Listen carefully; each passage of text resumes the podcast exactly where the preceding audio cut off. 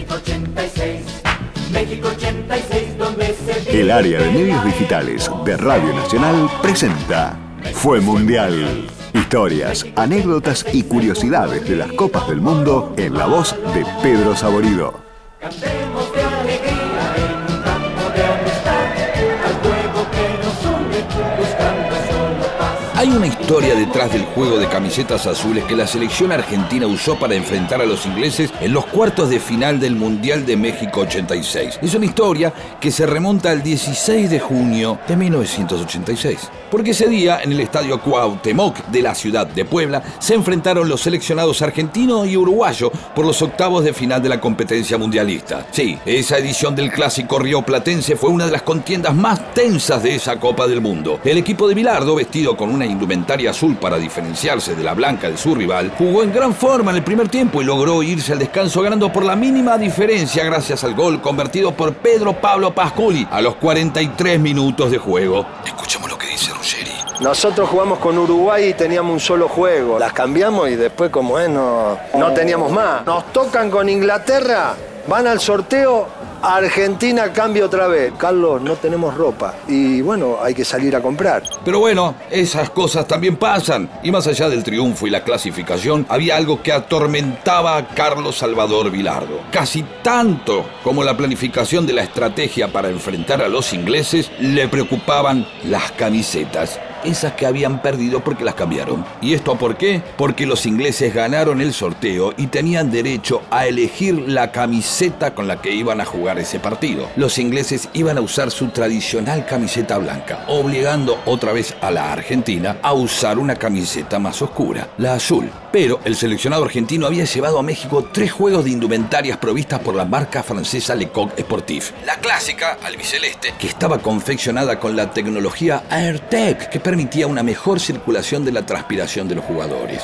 la azul usada contra Uruguay y una tercera camiseta blanca que nunca se llegó a usar. Estas dos últimas no tenían la tecnología de la titular. Después del partido ante Uruguay, Bilardo notó que las remeras azules que les quedaban pesaban mucho con el sudor de los jugadores. Si a eso se sumaba la humedad mexicana y quizás la lluvia, el combo era inadmisible. Yo sé que estoy así, no loco, que a veces tomo la cosa en forma diferente, ¿no? También después me dice, y tenías razón, ¿viste? Tiempo después, los jugadores contaron que Bilardo mandó a mojar y a pesar una de esas prendas con una sola finalidad: demostrar que no se podían usar para jugar. Con esa prueba empírica, Bilardo entró en pánico y tomó cartas en el asunto. Junto al utilero Tito Ben Ross intentaron replicar de manera casera la tecnología Airtech de las camisetas titulares y usando unas tijeras empezaron a hacer unos cortes en las remeras y el resultado fue ridículo.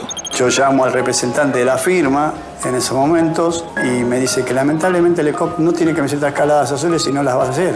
Y Bilardo nos quiere mostrar cómo se hace una camiseta calada y bueno, cortó con una tijera y unos agujeros terribles. Yo, desesperado, me salí a recorrer toda la Ciudad de México. El reloj apremiaba. Faltaban 48 horas para el encuentro. Jorge Burruchaga asegura que Merlos y Mochela tenían el dato preciso para lograr su objetivo. La Casa de Deportes, propiedad de Héctor Celada, el tercer arquero del plantel, que residía en México.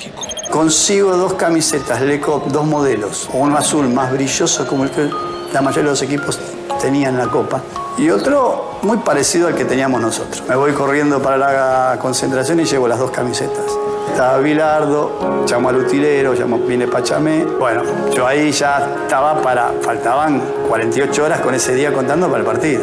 Los emisarios llegaron a la concentración con una prenda que cumplía con las condiciones requeridas, combinando 2 tipos de azul brilloso en finas tiras verticales. Sin embargo, Bilardo no estaba del todo convencido, pero cuando Maradona vio las camisetas brillosas dijo: con esta le ganamos a los ingleses. Y encontró una, muy liviana, poco brillosa, con unos números, con un brillo casi cabaretero, que no parecía el más apropiado para jugar un mundial. Pero justo cuando la estaban revisando, pasa Maradona por ahí, la ve y le encanta. Y dice, ay, qué camiseta más bonita. Y entonces Bilardo aceptó que esa camiseta fuera la que jugáramos contra Inglaterra, que tiene el defecto que el escudo no es completo. O sea, era un escudo improvisado y no completo. O sea que el partido más importante de la historia del fútbol argentino tiene un escudo que no es el real de la AFA y una camiseta comprada en un mercadillo. Esas camisetas compradas en un mercado del DF serían las destinadas a protagonizar uno de los partidos más importantes de la historia de los mundiales. Donde no hay divergencias es en señalar a las empleadas del América como las heroínas anónimas de todo este sainete. Yo llego con las camisetas y digo, ¿y el escudo y el número?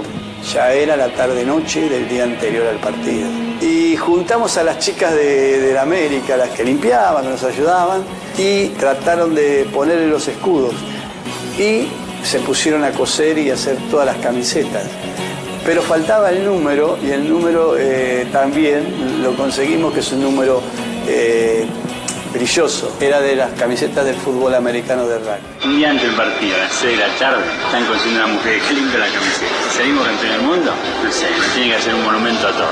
Fueron ellas las que, una vez que todos los materiales fueron reunidos, se encargaron de coser contrarreloj los escudos para que la selección argentina, con Maradona a la cabeza, saliera a la cancha para enfrentar a Inglaterra el mediodía del 22 de junio de 1986. Ahí lo tiene Maradona, lo marcan dos, pisa la pelota Maradona, arranca por la derecha. El genio del fútbol mundial, y es el tercero a tocar para Burruchaga, siempre Maradona, genio, ta.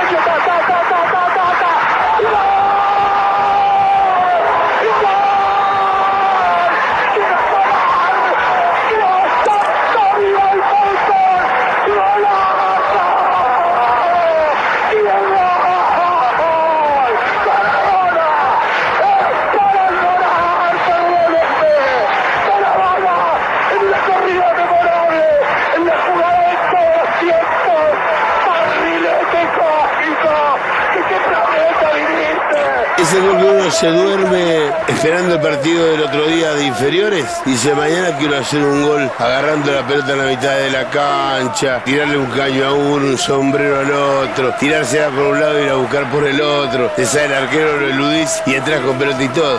Toda la vida he soñado lo mismo. Es el gol soñado.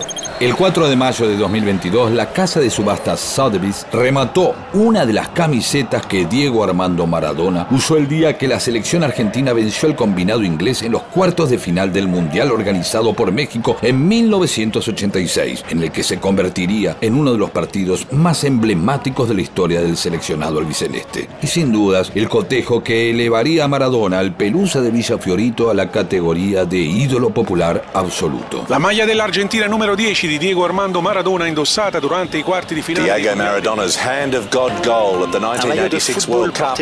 A camisa que Diego Maradona usó en las cuartas. El precio final de la mítica casaca que Diego vistió en el segundo tiempo cuando marcó los dos goles más importantes de su carrera y luego intercambió con el jugador Steve Hodge en las entrañas mismas del Estadio Azteca fue de 7.142.500 libras esterlinas, el equivalente a un poco más de $9 millones. Sí, escuchaste bien, $9 millones.